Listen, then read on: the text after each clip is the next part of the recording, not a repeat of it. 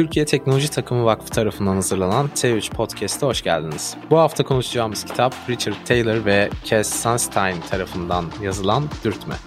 Bu sohbeti Yükselen Yıldız Bursiyerleri olarak arkadaşım Zeynep Zülal Karakaş ve bendeniz Ege Ekeba birlikte gerçekleştireceğiz. Hazırsanız başlayalım. Başlayalım. İstersen öncelikle yazarlarımızı tanıyalım. Richard Taylor, davranışsal ekonomi alanına katkılarından dolayı 2017 Nobel Ekonomi Ödülüne layık görülmüş bir ekonomist. Davranışsal ekonomi ve finans alanlarında da önemli bir isim gerçekten. Diğer yazarımızsa Kes Sunstein, Harvard Hukuk Fakültesi'nde üniversite profesörü ve davranışsal ekonomi ve kamu politikası programının kurucusu ve yöneticisi. Hatta Sunstein ile ilgili ilginç bir bilgi verim. ABD'de sözlerinden en çok alıntı yapılan profesör olarak biliniyormuş. Taylor ve Sunstein bu önemli eserde bizler dahil tüm insanların diğerlerinin seçimlerini etkileyebilecek birer seçim mimarı olduklarını ve eğer istersek oluşturacağımız seçim mimarisiyle yaşayan insanlığın kaderini burada dikkat çekmek istiyorum. Gerçekten sarsıcı bir etkisi olduğunu ifade etmiş özellikle bunu söylerken olumlu yönde etkilemede katkımız olabileceğini söylemiş. İstersen kitabımızın isminden de bahsedeyim biraz. Biraz ilginç geldi açıkçası bana. Dürtme. Dürtme mi? Dürtme mi? Amerikan vergi ve emeklilik sistemi için aslında çok önemli yere sahip bu iki isim tarafından yapılmış bir tanım var.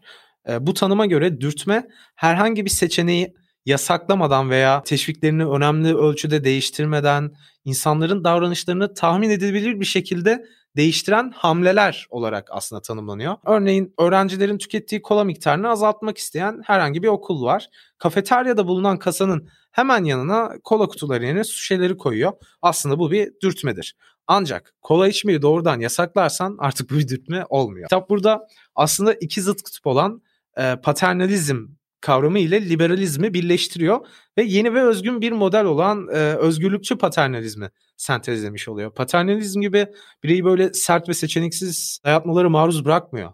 Birey için böyle en iyi seçeneği ön plana çıkarıyor.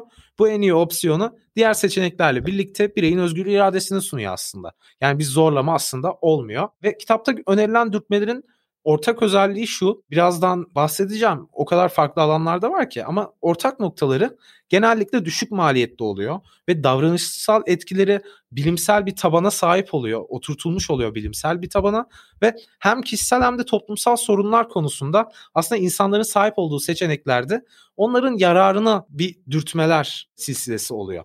Aslında bu dürtmeler de genellikle uygulaması kolay ve nispeten daha etkili olan bir yaklaşım haline getiriyor hayatı. Çünkü insanların hani kendi seçimlerini yapmalarına izin vermesinden ötürü hem özel hem de kamu sektöründe aslında finans, eğitim ve sağlık gibi alanlarda da hem orada çalışan insanlar hem de oradaki yönetici kısmı bu yaklaşımı kolaylıkla benimseyebiliyor. Dürtmelerin aslında insanların hayatlarını kolaylaştıran düşük maliyetli araçlar olduğunu söylüyoruz ve çok fazla alandan bahsediyorsun. Dürtme bu alanlarda nasıl bir role sahip? Biz gerçekten dürtülüyor muyuz? Biraz da bundan konuşalım istiyorum. Yazar Taylor dürtmeden kastettiği şeyin birinin önüne alıp iteklemekten ziyade yanındaki insanın böyle farkındalığını arttırmak için ufak böyle dirseğiyle vurma şey olduğunu söylüyor. Yani yolda böyle e, ne bileyim koridordasındır. En yakın böyle arkadaşının, kankanın hadi e, gidelim, şey hadi gidelim böyle. dermiş gibi. Ya da ne bileyim kız arkadaşı ya da sevdiği kız böyle geliyordur. Bak seninki geliyor diye dürtersin ya.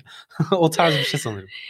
O tarz bir şey değil de tam olarak ama şöyle anlatabiliriz. En basit mesela odanın kapısında elektrik panelinin hemen yanında orada ışığı kapatmaları gerektiğini söyleyen ufak bir hatırlatma işareti. Mesela bu bir dürtmedir aslında. Ya da öğrencilere mail atan bir hocanın aslında bir hafta içerisinde bir ödev teslim etmelerini istiyor ve bu sırada diyor ki bir önceki grup bir hafta içerisinde çok sıkı çalıştı ve hemencecik teslim etti diye böyle bir not bırakmış mesela. Öyle düşün bir mailin sonunda. Bu ne yapıyor? Aslında oradaki öğrencileri dürtüyor. Yani bunu çok rahatlıkla söyleyebiliriz ki günlük hayatımızda bununla alakalı bir sürü örnek var. Dediğin gibi hani bu o kadar geniş alanda karşımıza çıkan bir gerçek ki örnekleri istediğimiz kadar genişletebiliyoruz. Sağlık alanından örneğin bir örnek verecek olursak tıp ya da biyolojiyle ilgilenen arkadaşlarım bilir. Ünlü bir dergi var European Economic Review adlı bir dergi. Burada geçen bir makaleye göre insanlara diş muayenelerini planlamaları için bir hatırlatma gönderiyorlar. Muayene olmayı seçenlerin sayısını ikiye katlıyor. Ufacık maliyeti çok düşük olan bir dürtmenin çok büyük bir etkisi oluyor aslında. Veya ekonomik olarak bu dürtmelerin faydalarına ne örnek verebiliriz? Öğrencilere kısa mesajlar göndermek. Birçok öğrencinin burs için başvurularını yeniden doldurmalarını hatırlatmaya yardımcı olan bir olay bu. Yani bunu kendim de yaşadım ve gerçekten de etkisi yüksek bir yöntem. Bunun yanında dürtmeler insanların toplumsal fayda güdümünde kararlar vermelerine de yardımcı olabiliyor. Hani sadece kişisel faydada gözetmiyorsun dürtmelerde. Topluma da katkı sağlayabiliyor ve toplumumuzun büyük sancı çektiği bir problem var. Organ bağışı konusu. Bu organ bağışı probleminde dürtmeler kullanılarak aslında bağış yetersizliği problemine çözüm bulunabiliyor. Yine aynı dergideki araştırmada insanların bağışçı olmak için aslında aktif olarak kaydoldukları bir sistem yerine organ bağışı için aksi seçilmedikçe insanların otomatik olarak organ bağışçısı olarak kaydedildiği bir sistem kullanıyoruz aslında. Ve böylelikle organ bağışçısı olmak için kayıt yaptıranların sayısı maksimumdan başlıyor ve kayıt yaptırmak istemeyenler yani organ bağışı yaptırmak istemeyenler o sistemden çıkıyor. Dolayısıyla gerçekten önemli bir artışa sebep olmuş oluyor bu dörtmeler. Aslında bu sistemde seçimlerimizi etkileyen ve yöneten bir mekanizmaya sahip. Kesinlikle. Hani kitaptaki dürtmeler insanları etkilemede kullanılan temel mekanizma e, üzerine oturtulmuş gerçekten bilimsel tabana sahip bir sistem ve farklı türlere ayrılıyor bunlar. Hani birkaç tanesinden bahsetmek gerekirse varsayılan seçenek mekanizması diye bir mekanizma var mesela. İnsanların çoğu zaman kendilerine sunulan seçeneğe bağlı kalmasından hareketle bir seçeneği varsayılan olarak ayarlıyorsun. Ve insanların onun seçme olasılığı doğal olarak artmış oluyor. Örneğin az önce organ bağışı örneği. Bu mekanizma kullanıldı. Orada organ bağışı yapma seçeneğini sen varsayılan seçenek mekanizması yaptığın için aslında organ bağışında yüksek bir artış oldu. Ya da kitapta çapa noktası olarak da tanımlanan bir diğer dürtme mekanizması var. Bu da psikolojik bir referans noktası yaratmak aslında. Nedir bu psikolojik referans noktası? İnsanların ani yargılama veya karar vermeleri sırasında güvendiği bir bilgi parçası oluyor en başta. Hani tek tutunacağı dal cinsinden aslında o yorum ya da yargılama işlemini yaparken. Örneğin bağış toplayan bir hayır kurumu bağışçılara çoğu insanın 20 dolar atıyorum bağışta bulunduğunu söyleyip daha fazla bağışta bulunmalarını sağlamak için psikolojik bir referans noktası oluşturuyor. Belki 20 dolar değildi minimum bağış 10 dolar da atıyorum. Ama bunu 20 yaparak aslında psikolojik bir referans noktası oluşturuyor. Ya da bir dürtme mekanizması iyi bir seçeneği seçmeyi kolaylaştırmayı ya da tam tersi kötü bir seçeneği zorlaştırmayı içerebiliyor. En başta verdiğimiz kantin örneğini hatırla. Oradaki kantinci aslında bir seçim mimarı olarak bu dürtme mekanizmasını kullanarak insanların daha iyi olan seçime yönlenmesini sağlamıştır. Aslında Günlük hayatımıza baktığımızda bu seçimleri kendi için iyi olanı tercih edebilen, gerçekleştirebilen insanlar da var. Yani bir dürtülmeye ihtiyaç duymadan diğer insanlardan farklı olarak kendi hayatlarını organize eden birileri var. Peki acaba bunları ayıran kısım ne diye biraz soru işareti oluştu benim kafamda. Dürtme psikolojisi seçimlerimizi tam olarak nasıl etkiliyor kısmına bence biraz daha girmemiz gerekiyor. Özgürlükçü paternalizme ihtiyaç duymadan çoğunlukla iyi kararlar alan insanlar da var ve bunların seçim yapma mekanizması ve dürtme psikolojisi kendi kendine devreye giriyor. Kitap dürtmenin psikolojisine de bu anlamda çok güzel metaforlarla atıfta bulunuyor. Evet. Bunun için tabii en başta bir kabulde bulunuyor. Yani kitap insanları rasyonellikten belirli bir sisteme göre sapan kusurlu karar vericiler olarak tanımlamış. Yani burada aslında o bizim bahsettiğimiz kendileri için çok güzel seçimler yapan insanlardan ayırmış. Bu anlamda da insanların karar verme mekanizmaları olan seçim mimarilerini değiştirerek daha iyi seçimlere yönelebileceğini gösteriyor. Kesinlikle öyle. Hatta sen de bahsettin. Bununla beraber birçok ekonomik model insanları homo economicus olarak yani kusursuz bir şekilde senin söylediğin gibi rasyonel, ne bileyim doğru karar alabilen, sınırsız bilişsel kapasitesi olan hani tutarlı ve ideal böyle karar vericiler olarak görüyor. Ama insanlar genellikle bununla uyumlu davranışlar sergileyemiyor. Kitap ve dürtme teorisi de bunu yanlışlıyor aslında. Gerçekten de eğer ekonomi ders kitaplarına bakarsanız Homo economicus'un ne bileyim tıpkı Albert Einstein gibi düşünebildiğini ya da IBM'in Big Blue'su kadar bellek depolayabildiğini, hatta Mahatma Gandhi'nin iradesini kullanabilecek seviyede olduğunu düşünürsünüz bahsedilen. Ama bizim tanıdığımız insanlar böyle değil. Yani ben çevreme baktığımda gerçekten tanıdıklarımız yanlarında hesap makinesi olmadığı durumlarda uzun bölme yapmakta zorlanırken Bazıları arkadaşlarının anne babasının doğum gününü falan unutuyor. Veya dersin ortasında uyuyakalabiliyoruz. Çünkü onlar homo economicus değiller. Onlar homo sapiensler. Aynen öyle. Homo sapiensler. O zaman aslında insanları karar alabilme yetkinliklerine göre ayırabiliriz. Yani dürtmeye ihtiyaç duyanlar yani bunlar insanlar ya da dürtmeye ihtiyaç duymadan hayatları hakkında çoğunlukla iyi seçen homo economicuslar yani iktisadiler. Kesinlikle. Aslında burada biraz daha detaylandırmak istediğim bir konu var. Özellikle insanlar ve iktisadilerin gözle görülür şekilde ayrıştığı para konusu. Taylor kitapta bu para konusuna iktisadilerin ve insanların tutumları arasındaki temel farkı inceleyerek yaklaşmış. İktisadiler bu harcama konusunda, tasarruf konusunda çok mantıklılar. Sıkıntılı günler ya da işte yaşlık dönemleri için tasarruf yapıyorlar. Bir kenara para biriktiriyorlar. Bir yastık altı kavramına evet. sahipler. Yani yaşlık dönemleri için bol bol tasarruf yapıyorlar. Borç alırken sabit ve değişken oranlı ipotekler konusuna dikkat ettiğini söylüyor hatta Taylor bu konuda. Ya da işte kredi kartı harcamalarının her ay tam olarak zamanında ödediklerini. Fakat bunun yanında toplum içerisinde insan dediğimiz aslında çoğunluğumuzu oluşturan belki biz de diyebiliriz. İnsanlar, homo sapiensler karmaşık hesapları yapmakta zorlanıyorlar. İrade yetileri zayıf ve bunu yazar aynı, aynı zamanda şöyle bir şekilde açıklıyor. Atalet yani tembellik dediğimiz kavramın içerisinde hapsolmaları sebebiyle para konusunda da oldukça dürtmeye ihtiyaç duyuyorlar. Yani homo sapiensler aslında hayatın birçok alanında olduğu gibi para konusunda da dürtülmeye ihtiyaç duyuyorlar. Yani kitap bu noktaya da değiniyor aslında. Taylor bu bağlamda kitapta insanların tasarruf, yatırım yaparken ya da ne bileyim borç alırken daha akıllıca davranmak için neler yapmaları gerektiğini ya da özel ve kamu diye ayırarak özel veya kamuya ait sektörlerde dürtülme nasıl kullanılması gerek bunları da aslında açıklıyor. Evet aynen öyle. Yani bu dediklerinin dışında bu kurumların insanları daha güvenli ve rahat bir yaşantıya kavuşturmak, o yönde uyarmak için neler yap- yapmaları gerektiği konusunda bazı tavsiyeler vermiş. Para konusunda aslında kurumların dürtmeyi bir strateji ve planlama yöntemi olarak belirlemesi 20. yüzyıla falan dayanıyor. Çünkü o süreçlerde o zamana kadar daha doğrusu yaşlılara çocukları bakarken 20. yüzyıldan itibaren insan ömrü özellikle uzadığı için bu sağlık sektörüyle de çok alakalı ve ailelerin coğrafi olarak birbirinden uzaklaşmaları sebebiyle insanlar yaşlılıklarında çocuklarına bağımlı olmadan yaşayabilmek için bir emeklilik farkındalığı oluşturuyor. Evet. Orada işte bir sosyal güvenlik sigortası olayına girmek zorunda kalıyor ya da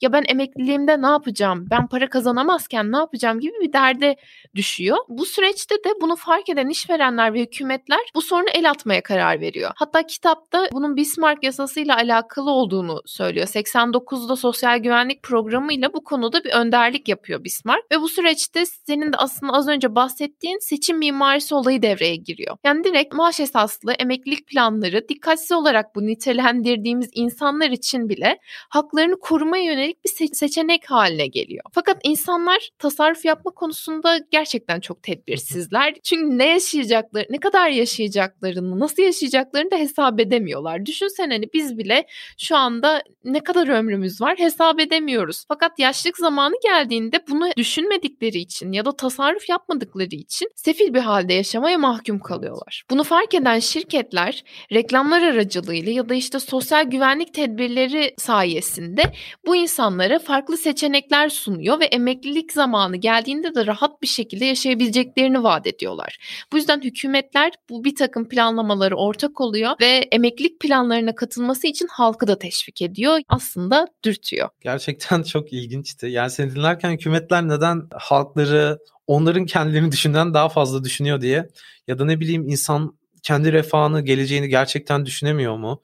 Ya da hükümetin bundan çıkarı ne gibi sorular canlandı aslında kafamda. Ya bence burada insanoğlunun tembelliğinden ötürü bir dürtülmeye ne kadar ihtiyaç duyduğunu bir kere daha anlıyoruz. Ayrıca burada hükümetlerin de dürtünmeleri araç olarak kullanabilmesi fikri aklıma geldi. Evet yani zaten hükümetler de e, bunu araç olarak kullanabiliyor. İnsanın aslında hani şey gibi düşünebilirsin. Kendi kendine mesela spor yapmak istesen işte dersin ki ben spor yapmalıyım, diyet yapmalıyım, çocuklarımla vakit geçirmeliyim gibi böyle iyi şeyler yapmak istiyorum demek çok kolay. Ama şöyle de bir doğru var ki Aynası iştir kişinin lafa bakılmaz. yani bu yüzden devlete de dürtülmelerinden dolayı minnettar kalıyor bu insanlar. Devletler için ise çalışanların sosyal güvenlik şirketlerinin programlarına dahil etmek onları da maddi açıdan bir katkı sağlıyor. Çünkü sağlık sigortaları sayesinde çok daha uzun ömürlü yaşayan, çok daha sağlıklı ve ekonomiye sürekli katkıda bulunan insanlar oluyor. Hatta emeklilik yaşları bile bu şekilde biraz daha ileri atılabiliyor. Bu sayede aslında iki tarafta birbirinden fayda sağlıyor ve bu anlamda aslında faydacılık kavramını ön plana çıkartabiliriz. yani faydacılıktan ötürü e, hükümetler de bu kadar destekliyor ve dürtüyor. Evet. Mutualist bir ilişki var diyebiliriz. Halklar da devletler de kazanıyor. Fakat insanlar onlar arasından bunca emeklilik planı arasında seçim yapmakta zorlanıyor olmalı. Ya aslında ben geçtiğimiz hafta bankaya gittiğimde ben 19-20 yaşında bir çocuğum daha hatta. hani 19-20 yaşında bir biriyim. Karşıma o kadar fazla emeklilik planı çıktı ki ne yapacağımı şaşırdım. Garip garip tablolar. Sana emeklilik planı mı sundu? falan. Bu bireysel emeklilik sisteminden bahsettiler. Ee, şu an bile ben bu şeye maruz kalıyorsam bana aslında bütün mesele şirketlerin tercih ettiği politikalar ve bunları tasarlayan seçim mimarları etrafında şekilleniyor gibi geliyor. Bence bizim seçimlerimiz üzerinde etkileri yatsınamaz. Kesinlikle. Yani bu gerçekten önemli bir nokta. Hatta şöyle bir somutlaştırabiliriz bunu. Mesela bir şirkete başvuru yapıyorsun. Şirket seni almadan önce ilk aşamada bize bir emeklilik planı sunuyor planlama yöntemi oluşturuyor ve çalışacağımız süre boyunca ne kadar maaş alacağımızı, ne kadar süre sonunda emekli olacağımızı, işte ne kadar para ayırabileceğimizin planlamasını çıkartıyor. Akıllı bir seçim mimarisine sahip bir şirketse eğer biz şirkete giderken ilk aşamada bize bir varsayılan seçenek oluşturuyor. Az önce sen evet. de bahsettin. Ne bu varsayılan seçenek? Aslında onların sunmak istediği, anlaşmalı olduğu firmalarla oluşturduğu bir varsayılan seçenek. Yani senin de bahsettiğin gibi herkes bu şirkete girerken bu emeklilik planına dahil olmuş şekilde giriyor. Hatta buna dahil olmak istemezse bunun için özel olarak bir form doldurmasını istiyor. Yani ekstra bir iş yükü oluşturarak o kişinin emeklilik planından vazgeçmesini engelliyor. Caydırıcılık. Aynen öyle. Yani yapılan araştırmalarda da emeklilik programına katılım oranlarının bu şekilde oldukça arttığını göstermişler. Yani bu da aslında seçim mimarisinin ne kadar önemli bir etkene sahip olduğunu en ufak bir şekilde şirkete girerken dahi bizi ne kadar etkilediğini gösteriyor. Bu sayede sosyal güvenlik şirketleri de amacına ulaşmış oluyor. Ya da işte bu şirketlere girerken farklı bir birkaç program daha var. Mesela seni programa otomatik olarak kaydetmek yerine sana farklı yöntemler sunuyor, farklı seçenekler sunuyor ve tasarruf planını önüne göz koyuyor. Veyahut da işte sana bir kayıt sistemi açıyor ve bu kayıt sistemi o kadar hızlı bir şekilde kaydolabiliyorsun ki orada uğraşmak yerine ekstra bir hayır ben bu sosyal güvenlik kurumuna üye olmak istemiyorum dilekçesi doldurmak yerine bu ufak kayıt sistemini oluşturmak çok daha anlamlı olabiliyor.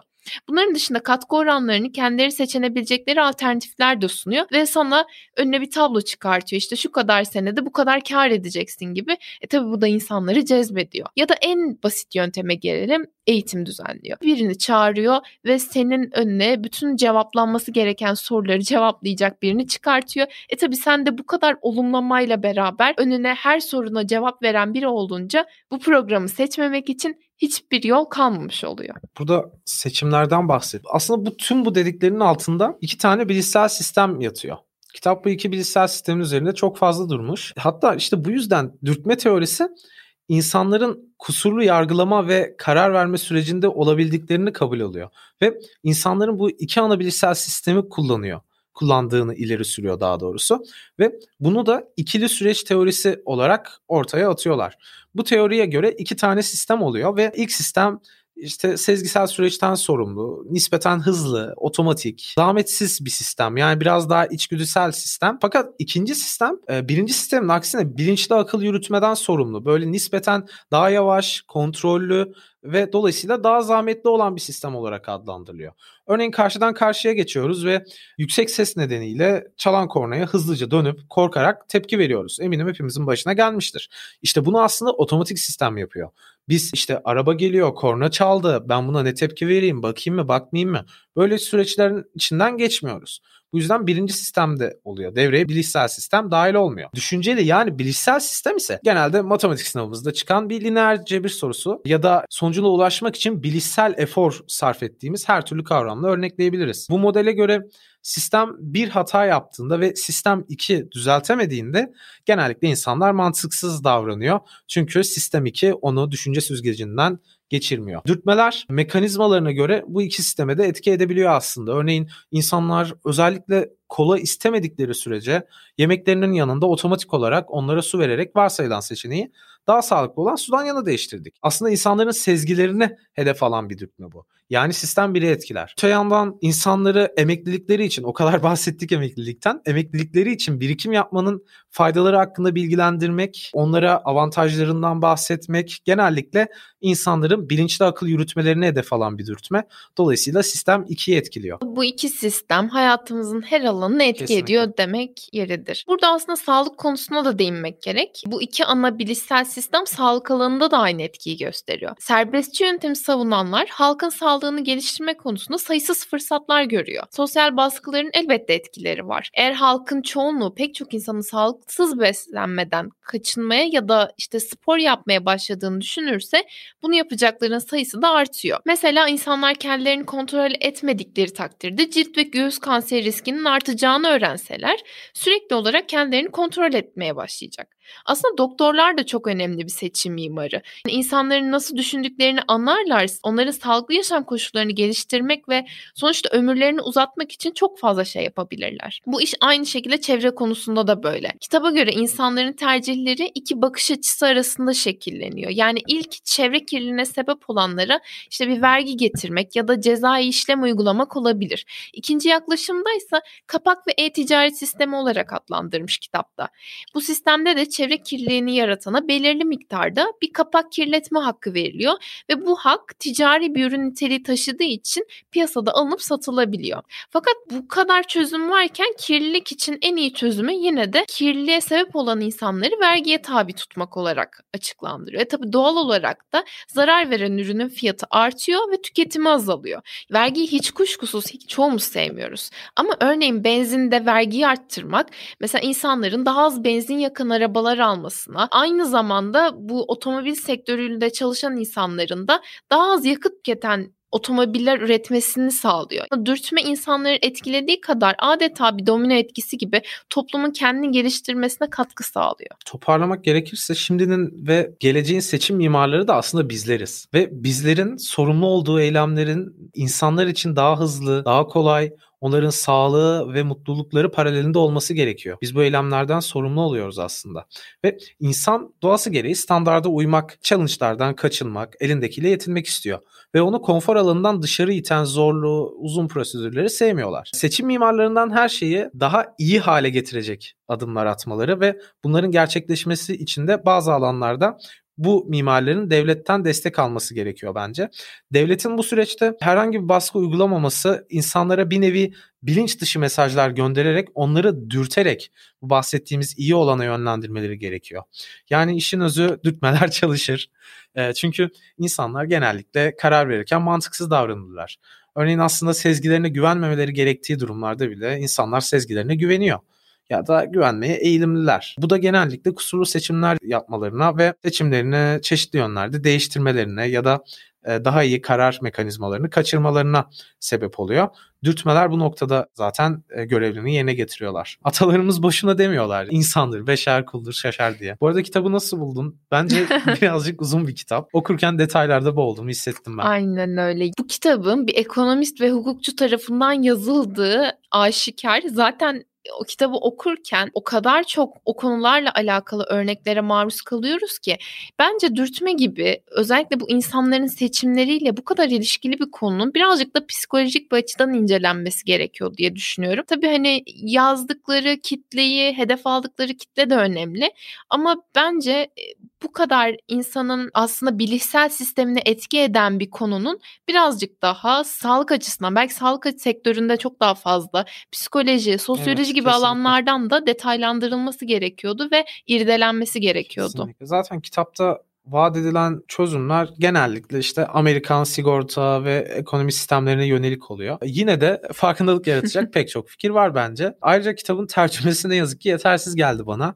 Bu sebeple kitabı okumak bazı anlarda yorucu ve zor. Evet birazcık zordu. Diyerek artık sohbetimizi yavaştan sonlandırabiliriz. Kitabı ne kadar okuması zor olsa da dürtme aslında hayatla o kadar iç içe bir konu ki birçok alanda gerçek örnekler üzerinden anlatım yaptığı için de biz bu kitabı okuyunca aslında dürtme konusunda çok büyük bir farkındalık kazanmış olduk. Kesinlikle. Bu yüzden hayatında alacağı kararları geliştirmek, veya farklı bir perspektiften bakmak isteyen herkese bu kitabı rahatlıkla önerebiliriz. Bu haftalık bizden bu kadar. Bu kitap sohbeti ilginizi çektiyse serimizdeki diğer kitap sohbetlerini de beğeneceğinizi düşünüyoruz. Önümüzdeki hafta bir başka kitap sohbeti için takipte kalın. Kendinize iyi bakın ve sağlıklı kalın. Hoşçakalın.